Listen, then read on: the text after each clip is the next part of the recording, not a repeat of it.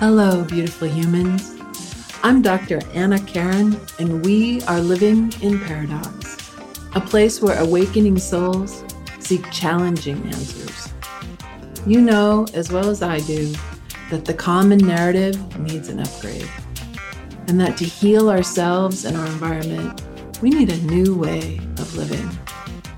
Here we will move beyond the either or thinking that keeps us so divided and step into a worldview of both and, thus embodying a life of connection that has room for everything. I offer you these imaginings and insights, these heartfelt conversations and challenging ideas as encouragements to take your next step and then another, as together we create a happier and healthier world. Take a deep breath, relax, and let's dive into paradox.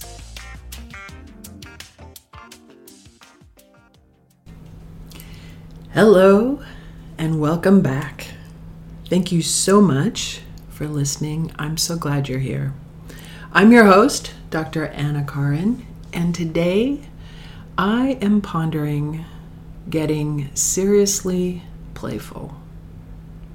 I had a friend ask me the other day, we were talking about play, and she said, What is play to you? And man, did that send me down a rabbit hole. I couldn't answer her, which was shocking in and of itself. You would think that in this day and age, when uh, there is a lot of emphasis on enjoying life and being able to um, relax and kick back and all that, play is clearly an important component of well being.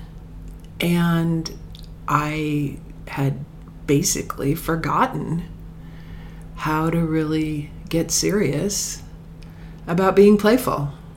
So I started to take a look at that, and I realized that uh, through my life, you know, there were the key, I would say, the kind of the key traumatic moments that I can remember were when that youthful enthusiasm or that young eagerness or that inquisitive perspective on the world got squashed in some way, shape, or form. And, you know, I think it's just part of life because there is this whole idea, you know, the whole adage, you know, children shall be seen and not heard. But I think it's hard f- when we're adults to really allow, to really enable, to really support that energy, both from the point of view that, you know, we're traumatized and, you know, can't necessarily possibly access that energy ourselves and then you know you're concerned about the children in your life. You know you understand that if they go nuts and just ride around crazy on their bikes without their helmet on or whatever they could hurt themselves. Um, also you know life is stressful and having children screaming running jumping bouncing all those kinds of things um, doesn't really allow for you know that stress to be resolved in any way possibly even being a huge add-on to everyday stress. So you can see why parents and teachers i mean can you imagine i can't even imagine being a teacher. I know some people do it brilliantly and i've certainly had my share of really wonderful teachers that have um, you know encouraged me in different ways or opened my eyes in new ways and at the same time, how do you have 30 kids in a room, particularly younger kids, and, you know, have them all bouncing off the wall? I mean, that would certainly be um, antithetical to the idea of learning and such. And I, I, I understand. I understand why the teachers want you to sit down and be quiet and raise your hand and do those things, but it doesn't really I mean school in and of itself, let's be let's be real here. The the educational system as it stands is not really there to support kids in being playful. Um, recess, really, you know, and and more and more, they're cutting back on things like. Um, physical education and arts and crafts and music and things like that that do touch into those areas of playfulness. And so you know, kids are kind of left with a lot of homework. I don't know about I'd never had homework. Did you did you have homework as a kid? But these kids these days, they have this incredible amount of homework that they have to do. They have to sit quietly in their desks for as long as they do during the day, and then they have homework at night when they get home, much to the parents' disappointment. it's hard to help those kids with some of those things. And so I don't know, it doesn't leave a lot of room for spontaneous play. So maybe we really do need to get serious about being playful. Get seriously playful. And I also had a couple situations as a child when I, I kind of like really let myself go into what I would call some very exuberant energies. And in fact, I actually hurt myself. So, in just personally, in my experience, um, that that showed me that that kind of energy wasn't necessarily safe. I remember being at a birthday party and we were, gosh, I don't know how old I was, maybe six or seven, and we were running around the house and I slipped and hit my head on the corner of the of the counter in the kitchen, which at the time, you know, counters had sharp corners and, you know, cut the area next to my eye pretty bad. I could have I could have literally blinded myself had I landed slightly differently. So think there is an element of, you know, wanting to be safe and secure. But that kind of playful, spontaneous energy, as I look at it now, that's where all my creativity comes from. That's where a lot of my joy comes from. And in fact, the body is designed to take in information in that way. You know, we have our, you know, as the brother brothers Koren described, the whole body instrument. And that system in your body, the system of your sensations and feelings and um, how you express what you say and possibly scream and squeal, those are all what allow us to experience the world and express into the world. Sometimes it's enjoyable, sometimes it's painful. Sometimes it's pleasurable, sometimes it's difficult. But all of it adds up to an authentic experience. And, uh, you know, I think too in our, uh, you know, in our adult lives, we're definitely pushed into situations where we kind of still have to sit down and behave, right? Um, I don't know if you've ever been in uh, meetings. Um, I remember I was involved with a spiritual group. Um, this was many moons ago, and the the premise of the group was really full essential realization, like full body, f- full energy realization of your of your innate self.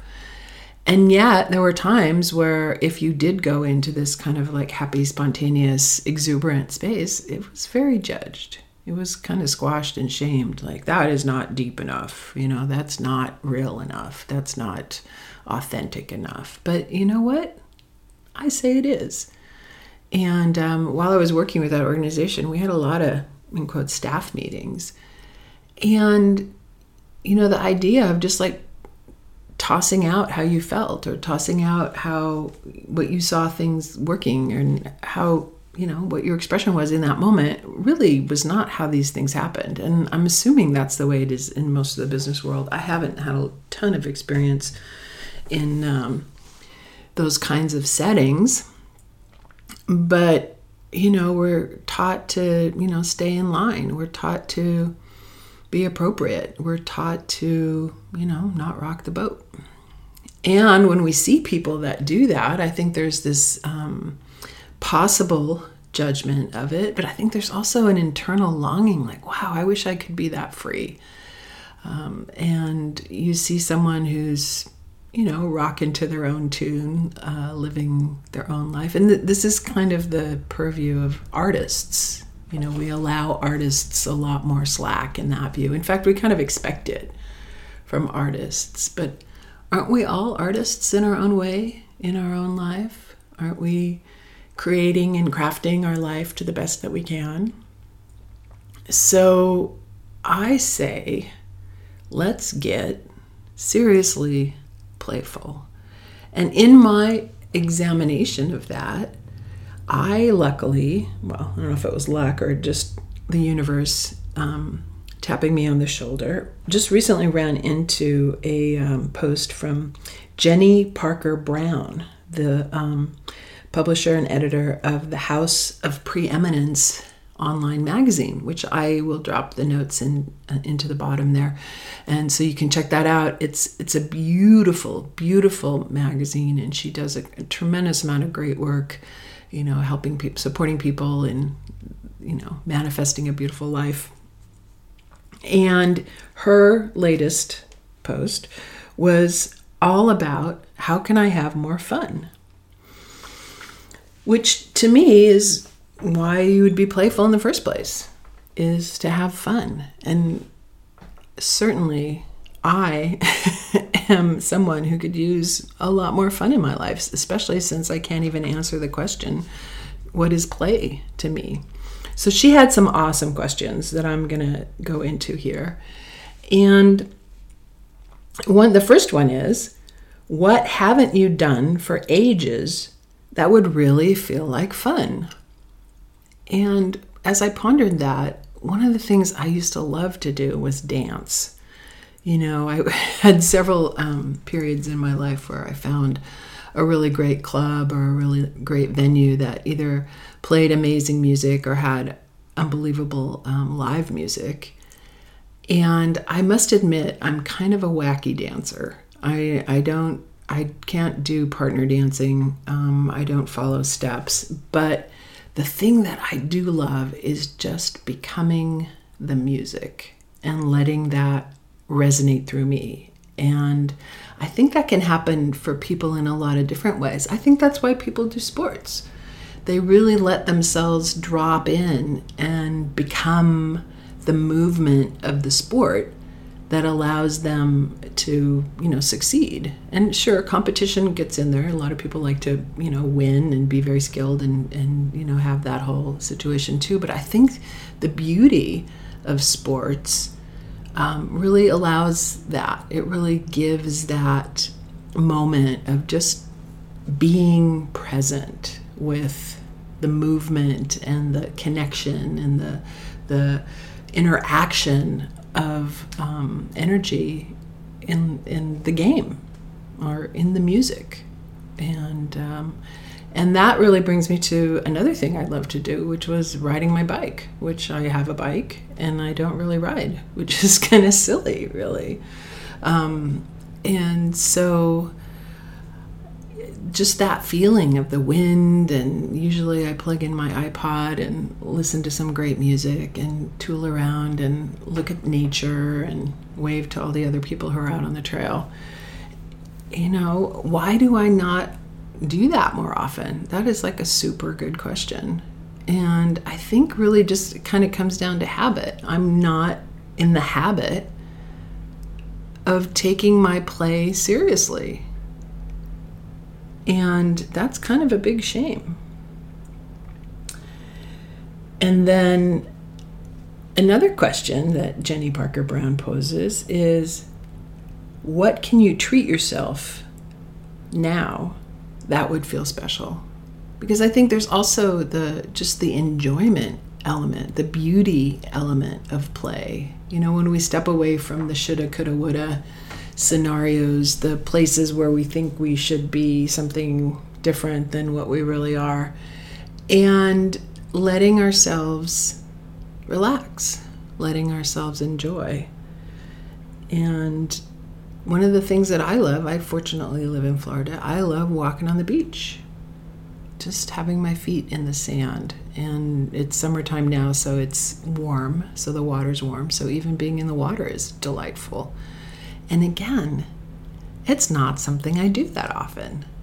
And again, I think it's because somehow I've learned that that kind of thing, that kind of play, isn't as important, isn't as vital as all the other million things I do in a day that, you know, have more substance to them, you know, has more validity. I mean, certainly earning a living is important, but I think I might be more effective at that if I also scheduled in some playtime.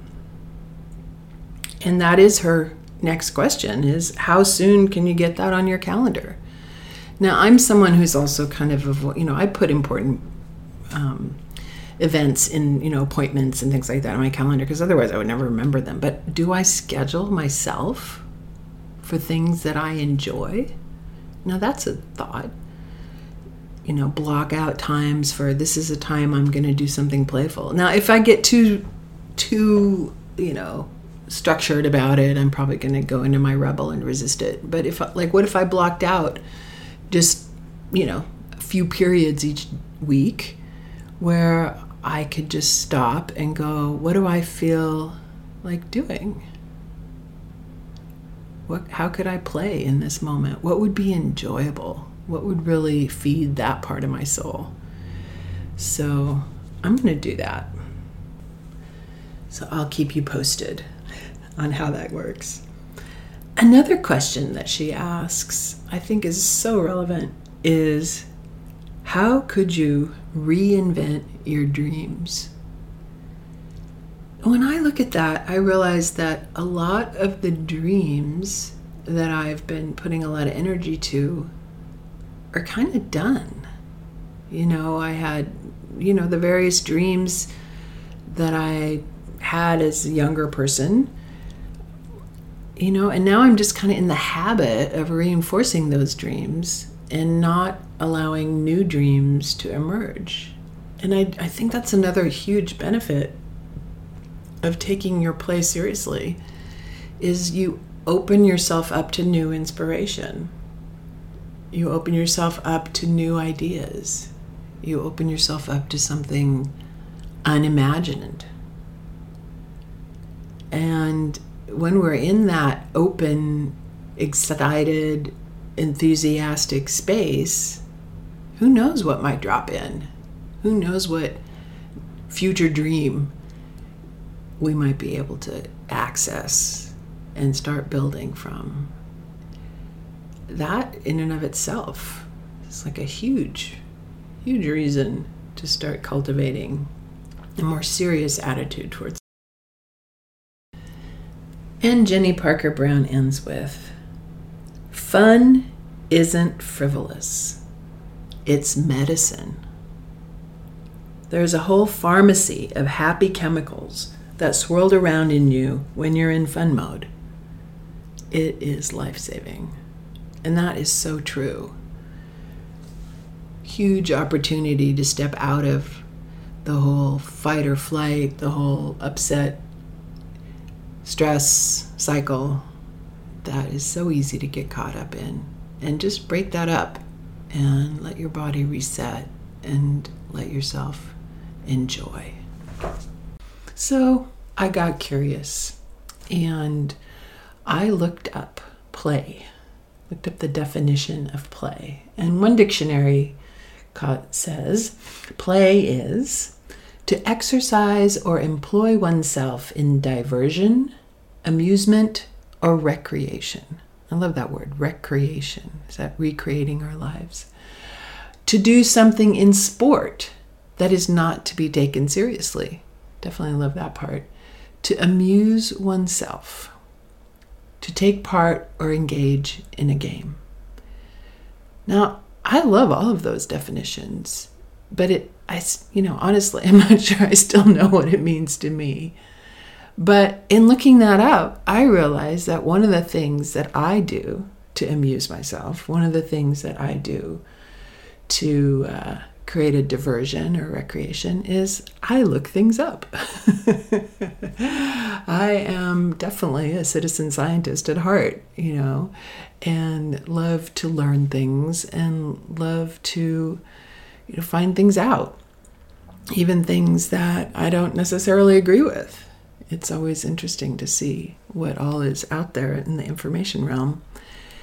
And so th- that really that realization gave me a whole new appreciation for really acknowledging that I play a lot because I love to find things out. I love to research things. I love to look things up.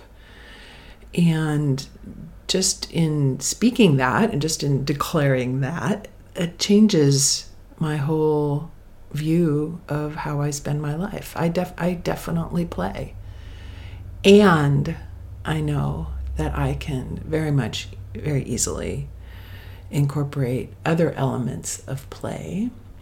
Things like, oh gosh, I still love to do Legos. Does anyone else love to do Legos? and I used to love to play Trivial Pursuit, which I don't do anymore.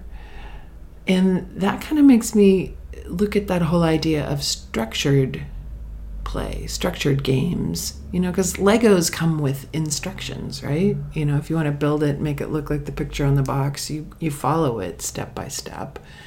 And while there can be, you know, huge enjoyment in that, gosh, I've done that a lot, there's also something about just looking at a whole box of Lego pieces and trying to see what might emerge from that. Like what what interaction can I have with all those different pieces that would um, create something, recreate something different than the picture on the box. So to me, there's both aspects. There's the interaction with the structures in our lives where we can have a playful, seriously playful attitude. And then there's the whole other realm of, of playfulness, seriously playfulness, that allows us to explore new avenues, you know, to go where no one has gone before. And to me, that that's art. That's the art of life. That's the art of enjoyment, of giving the space and the time to daydream, to think of what's possible. And in that daydreaming, find a new expression, find the next possibility. So, daydreaming is a playful place for me. And honestly, I do it quite a bit, you know, just sit and ponder things, as you might have guessed, since that's like such a huge theme in my podcasts, is the pondering. So I'll leave you with this. What is play really to you? How can you find more play? How can you acknowledge the ways that you play in your life? How can you bring that pleasure to the things that you do on a regular basis? How can you find new things? How can you let new expressions come in? How can you engage the world from a seriously playful place? And once again, I want to give a shout out to love, the one thing in the universe, the one thing that has no opposite. So let yourself love your play. Let yourself love your life. Let yourself love everything that's happening around you. And let it inspire you to live a seriously playful life.